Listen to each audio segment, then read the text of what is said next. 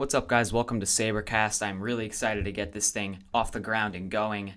I finally found the time to get this started, so yeah. This is going to be a pretty casual podcast. I'm not going to have a super strict schedule in terms of when I'm going to post episodes or anything like that. Whenever news comes out, look for me to have like a recap episodes, or once we get closer to this season, I'll probably have some prediction episodes or things like that.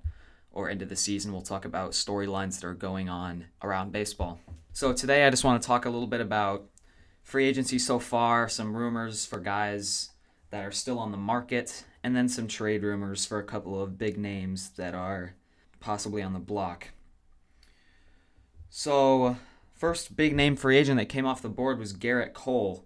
And first of all, I want to say that free agency went really fast this year. I mean, I know it's still going on, but you know, the big names, it seemed like, came off the board extremely early, which was pretty much the opposite of what happened last year because the Harper and Machado markets did not really heat up until 2019 last year. But then by the new year this year, it seems like pretty much every big name is off the board with the exception of a few guys. So obviously the big name was Garrett Cole, who had, you know, pretty much a Cy Young type 2019. I think he probably should have won Cy Young over Justin Verlander, but, you know, Verlander had obviously a great year too. But Garrett Cole signed a 9-year deal, $324 million. That is an absurd amount of money, especially for a pitcher. So yeah, Cole's going to New York to join the Yankees, and that is just a dangerous, dangerous rotation you got there. When you got Cole, you got Sevy, Paxton, Tanaka. I mean, whoever you want to slot into that fifth, I guess as of right now, it'd be Jay Happ, but I don't know if he's going to be around for next year. You know, they still do have a lot of like organizational talent that they can slide in there. Once Herman is back, then I'm assuming that he'll get some spot starts throughout the season. Howie Politics and State Affairs Pro offer insider election coverage, polling, and analysis in Indiana. Our nonpartisan news and legislative tools create a winning combination pro subscribers can't live without. For all the resources you need this election season and beyond, visit pro.stateaffairs.com/IN. That's pro.stateaffairs.com/IN. There's no distance too far for the perfect trip. Hi, checking in for... Or the perfect table. Hey, where are you? Coming! And when you get access to Resy Priority Notify with your Amex Platinum card. Hey, this looks amazing. I'm so glad you made it. And travel benefits at fine hotels and resorts booked through Amex Travel. It's worth the trip. That's the powerful backing of American Express. Terms apply. Learn more at americanexpress.com/withAmex. But yeah, Cole, if you look at his numbers over the past 2 years, they've been absolutely absurd. You know, he's had a 2.69 ERA, 2.67 FIP, a 2.76 XFIP, 5.55 Ks per walk, a 2.77 Sierra, and a 13.4 WAR all over the past two seasons. That is an absurd stat line. And I think that, you know, adding Cole to that stacked Yankees lineup that came so close to the World Series last year, I think just they got to be the favorites to come out of the American League. I don't see how anybody else can be the favorites. You know, you could say Astros, but like, you know, they did lose Cole. They lost Will Harris. But Yankees they got to be favorites in the American League right now. I don't think that, you know, you can have a debate about that. They're just so loaded on pitching, and then their bullpen is so deep. They have maybe been rumored to get Josh Hader. I mean, that is just disgusting if you add Josh Hader to that bullpen that already has, you know, Canely, Ottavino, Chapman, all these guys. Obviously, they don't have Batantis anymore, but that is still a lethal bullpen. And then you go along with, you know, Gary Sanchez, DJ LeMahieu, Gleyber Torres, Aaron Judge, who's going to be healthy this year, Giancarlo Stanton, who's going to be healthy this year. You know, they got Brett Gardner back. Luke Voit is probably going to be in there at first base. I mean, that is just absolutely disgusting, and they're definitely going to be the team to beat 2020. The next big name that came off the board, Anthony Rendon, who is the prized bat in this year's free agency class. obviously a world champion. That probably helped him get a lot of money. He put on a show all October, especially in the Fall Classic. So he ended up getting a 7-year, $245 million contract from the Los Angeles Angels, who I thought were going to get Cole. Before free agency happened, I was thinking Cole to the Angels and then, Rendon to Texas or maybe going back to Washington, depending on, what the Nationals wanted to do with Strasburg. But Rendon ended up going to the Angels, so pair him with Otani, who's going to be completely healthy this year. And then, Mike Trout, obviously, the greatest player in the majors right now. And you got LaStella, you got David Fletcher. I think that offense is pretty good. The only concern with the Angels, obviously, would be their pitching. They didn't really go out there and make any move for, a big-name ace or anything like that. Obviously they didn't get Cole. They didn't get Hyunjin Ryu, who went to the Blue Jays. They got Dylan Bundy, who I guess could be a serviceable middle-of-the-rotation guy.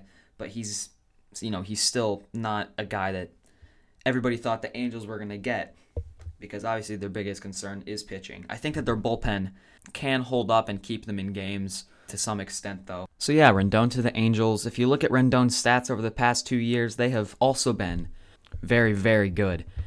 He's had a 314 batting average, 393 on base, 567 slugging, and that adds up to a 960 OPS. If you look at his more advanced stats, he's had a 398 wOBA, 147 weighted runs created plus. He strikes out at a rate of 13.5%, but walks at a rate of almost 11 at 10.8. So, those walk percentage and strikeout percentage splits are pretty close and, low strikeout percentage, high walk percentage, which is always good. And on the defensive side of the baseball, he's also been very good. He had a 7.9 UZR over the past 2 years. His defensive runs saved at -4 obviously isn't very good, but a better season this past year in terms of defensive runs saved than his 2018. And then over the past 2 years, he's had a 13.2 WAR. So, yeah, I already gave my opinions on the Angels' offense as a whole and their team as a whole. I think that adding Rendon to that lineup is very, very helpful. I think it'll at least get them out of the bottom of that division and into contention for maybe a wild card spot. I don't see them winning the division, though, obviously, with that pitching. But that offense centered around Rendon and Trout and Otani, I feel like, is good enough when you add in the role players like LaStella and Fletcher. They lost Calhoun, but that's not too big of a hit.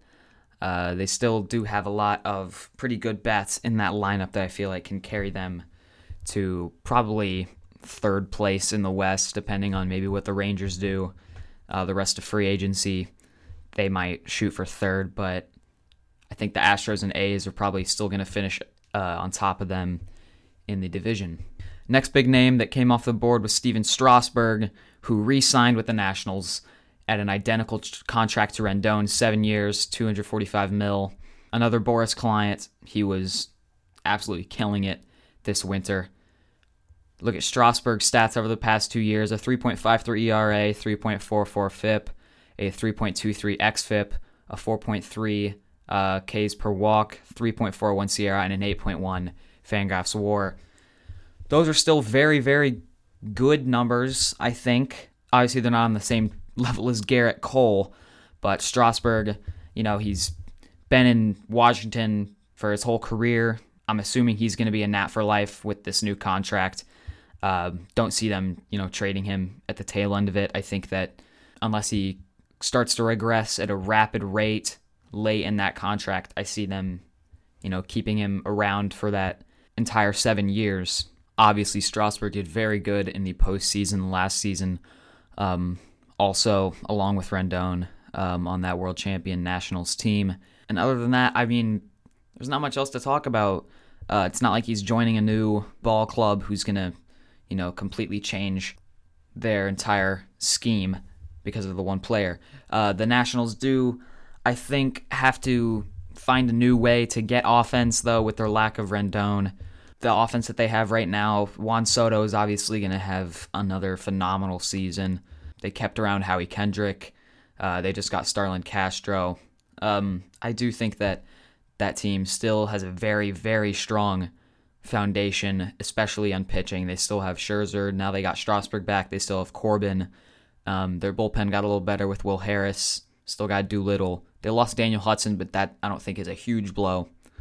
But yeah, Nationals still probably going to be shooting for the playoffs next year. You know, maybe making a run for the division, although I do think that the Braves have the NL East pretty much locked up at this point. And if they add Arenado, then that would be absurd. I doubt that'll happen, though. Madison Bumgarner went to the Arizona Diamondbacks for 5 years, $85 million. This was maybe the most unexpected signing of free agency so far. Bumgarner stayed in division. There were reports of him maybe going to LA, which would have been crazy to think about. The greatest Giants player of the decade going to, well, arguably the greatest Giants player of the decade, if maybe you want to say Posey, but greatest Giants pitcher of the decade, maybe going to their rivals in LA. That would just be crazy to think about. But now he goes to Arizona, who, yeah, I guess they're buying right now because they got Calhoun too. They had a surprisingly good season last year, you know, with Ketel Marte's breakout, and then Eduardo Escobar had a very good year. They had a lot of guys step up in the absence of Corbin and Paul Goldschmidt and A.J. Pollock also. So yeah, you add Bumgarner to that young rotation. So now you got Bumgarner, you got Ray in there. Luke Weaver is going to be healthy again in 2020 after missing a little bit of time in 2019 with injury. You got Zach Gallen, who you got from the Marlins. A couple guys that you could throw in and out of the bullpen and the rotation, including Duplantier. I don't know how you pronounce that. I think Duplantier is how you say it. But Bumgarner, I think that he just adds like a veteran element to that clubhouse. He's obviously a bit older. He's regressed from his mid-2010s performance level. He's pretty much, if you look at his numbers, they're pretty average right now. But I do think that that was a pretty good move for the Diamondbacks if they're trying to win now, which it seems like they're trying to do. Bumgarner can still, you know, anchor down your rotation. He can still put up like a mid-3 ERA, like a 3.5 or 3.6. His FIP, I think you could bring that down below 4, but probably nothing else better than that. He's not in that top tier of starting pitchers any longer. But overall, I think it's a pretty good move. A little confused by what the Diamondbacks are doing. If they're buying or selling, it seems that they're kind of trying to do both at the same time. I have no idea. We'll see what is in store. They could make a run for a wild card next year with the addition of Bumgarner. Hyunjin Ryu signed a 4-year, $80 million deal with the Toronto Blue Jays. He goes north of the border to join that insanely young core. Their pitching obviously was the shaky part of the team last year, that and the fact that all their best offensive players are now rookies, or were rookies last year, but their pitching was definitely faulty last season, and the addition of Ryu, I think, is going to help that a lot. Ryu obviously had an insane season last year in terms of ERA. He was a bit lucky, though, if you look at his peripheral stats with his FIP and his XFIP, but those were still around 3, which is extremely good, but, you know, he's not putting up 2014 Kershaw-esque numbers with that sub-2 ERA.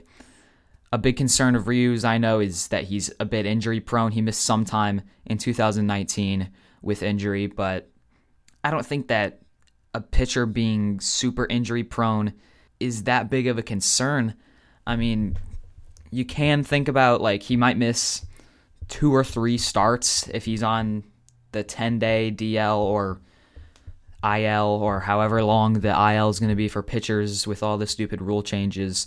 Even if he misses a few starts here and there throughout the season, it's not going to be that big of a deal. He's still a very good pitcher. I think that he's going to do pretty good in Toronto and at least help that pitching out and keep them in some ball games while their offense is still young and, you know, finding where they're at. Still think they're going to finish 4th in the American League East unless the Orioles trade for Trout or something, and then the Orioles will finish in fourth, and the Blue Jays will finish in fifth. Don't think the Blue Jays are better than the Red Sox or the Rays, or obviously the Yankees at this point, just because they added Ryu. But I think that they are taking steps in the right direction. You know, they got Chase Anderson last year. They added Rourke also this offseason, and they just added Ryu. So I think they're making some pretty good moves in terms of pitching. They know what their weakness is. I think that they are addressing that pretty well and, you know, taking steps in the right direction, like I said. So that'll do it for free agents that are off the board. We can move on to some guys that are still on the market. Marcell Ozuna, Josh Donaldson, and maybe Nick Castellanos we can talk about a little bit. So I want to start with Ozuna, whose market has really, I think, cooled down recently. You know, the White Sox were rumored to be in on him. They already addressed their outfield need. They added Nomar Mazara. The Reds are still technically in the race for him, but they added Shogo Akiyama, so I don't know if they're bidding for an outfielder super hard. It seems like the last two teams that are really in the running would be the Cardinals and then maybe like the Rangers or the Blue Jays. I think that the Cardinals, well, I know that the Cardinals don't want to bring him back on like a super long deal, like the 7 years that he's wanting, but I know that he does want to stay in St. Louis. If the Cardinals can work out like a 3-year contract with him, maybe at a higher AAV, but I think that's a risk that you have to take at this point. I think that'd be ideal. Ease Carlson in there, get him some starts in the outfield over the next year, and then maybe trade Ozuna to the American League next year or in the last year of his contract. The Angie's List you know and trust is now Angie, and we're so much more than just a list. We still connect you with top local pros and show you ratings and reviews, but now we also let you compare upfront prices on hundreds of projects and book a service instantly. We can even handle the rest of your project from start to finish. So remember, Angie's List is now Angie, and we're here to get your job done right. Get started at Angie.com. That's A-N-G-I, or download the app today. So I do think that he is still probably the top outfielder on the market. You could argue Castellanos, who had a fantastic stint with the Cubs to wrap out 2019, but I think that Ozuna has still got to be the guy that teams are looking for if they want an outfielder, and I'm hoping that he can come back to the Cardinals because I think that he would still keep that offense where it was last year, hopefully with Goldschmidt having a bounce-back season. Hopefully Carpenter can have a bounce-back season, and we can be a bit more consistent on that side. Josh Donaldson is still on the board too. He's pretty much got three suitors at this point: the Minnesota Twins, the Washington Nationals, and then going back to the Atlanta Braves. He's been asking for 4 years, at least $100 million. I think right now he's waiting on teams to offer like up to 110 over the 4 years. I think that the Twins are, you know, the heavy bidders right now for him. I think that they are the favorites to land him, but you never know. I mean, he could go back to the Braves. The Nationals still have that hole at third base that they could try to cover with him, and he had a phenomenal bounce-back year last season. He was a main part of why the Braves were able to make the playoffs and, you know, get to a Game 5 in the DS. You know, he was one of the better offensive players in the National League last season, and I think that adding his services to that Twins lineup could be very, very big. Obviously, they still have one of the more powerful offenses in baseball. You got Rosario, Kepler, Buxton, Sano, Garver, all these guys. Obviously, they broke the record last year for home runs in a season. Adding Donaldson to that could be huge and make them obvious favorites to repeat as AL Central champions because they brought back, you know, Oda Rizzi. They still have Jose Berrios in the rotation. Their rotation will be good enough. Their bullpen will be good enough, and their offense is one of the best in baseball. If you add Donaldson to that, it just makes it that much better. Castellanos, then, is the other big name that's still on the board. Another outfielder, pretty much in the same situation as Ozuna. Obviously, he's not going to be going back to the Cubs. They do not have the money to do so. The Cubs are, if anything, they're tearing down right now. They're possibly trading Chris Bryant. We can get to that a little later, though. Castellanos, I think that the interest is still there from the same teams that Ozuna's market is. Possibly the Reds, the Rangers are a possibility also. Castellanos, third name pretty much that's out there offensively on the market, and it'd be interesting to see where he goes because his market isn't super clear right now, like the case with Josh Donaldson. So yeah, that'll be fun to keep an eye on, and I'm sure any team that acquires Castellanos is going to get a pretty good season out of him. A pretty high wOBA, decent weighted runs created. Plus, I think that offensively he adds a lot to any lineup that you slot him into. Cubs hit him, I think, second in their lineup last year. He had a huge impact coming over from Detroit, so it'll be interesting to see where he ends up going. Now moving on to trade rumors. The three big names that are possibilities to get traded this offseason: Francisco Lindor, Nolan Arenado, and Chris Bryant. I think that Bryant is probably the most likely to get dealt out of those three, then Lindor, then Arenado. So we'll do it in that order. We'll start with Chris Bryant, then move on to Lindor, and then Arenado.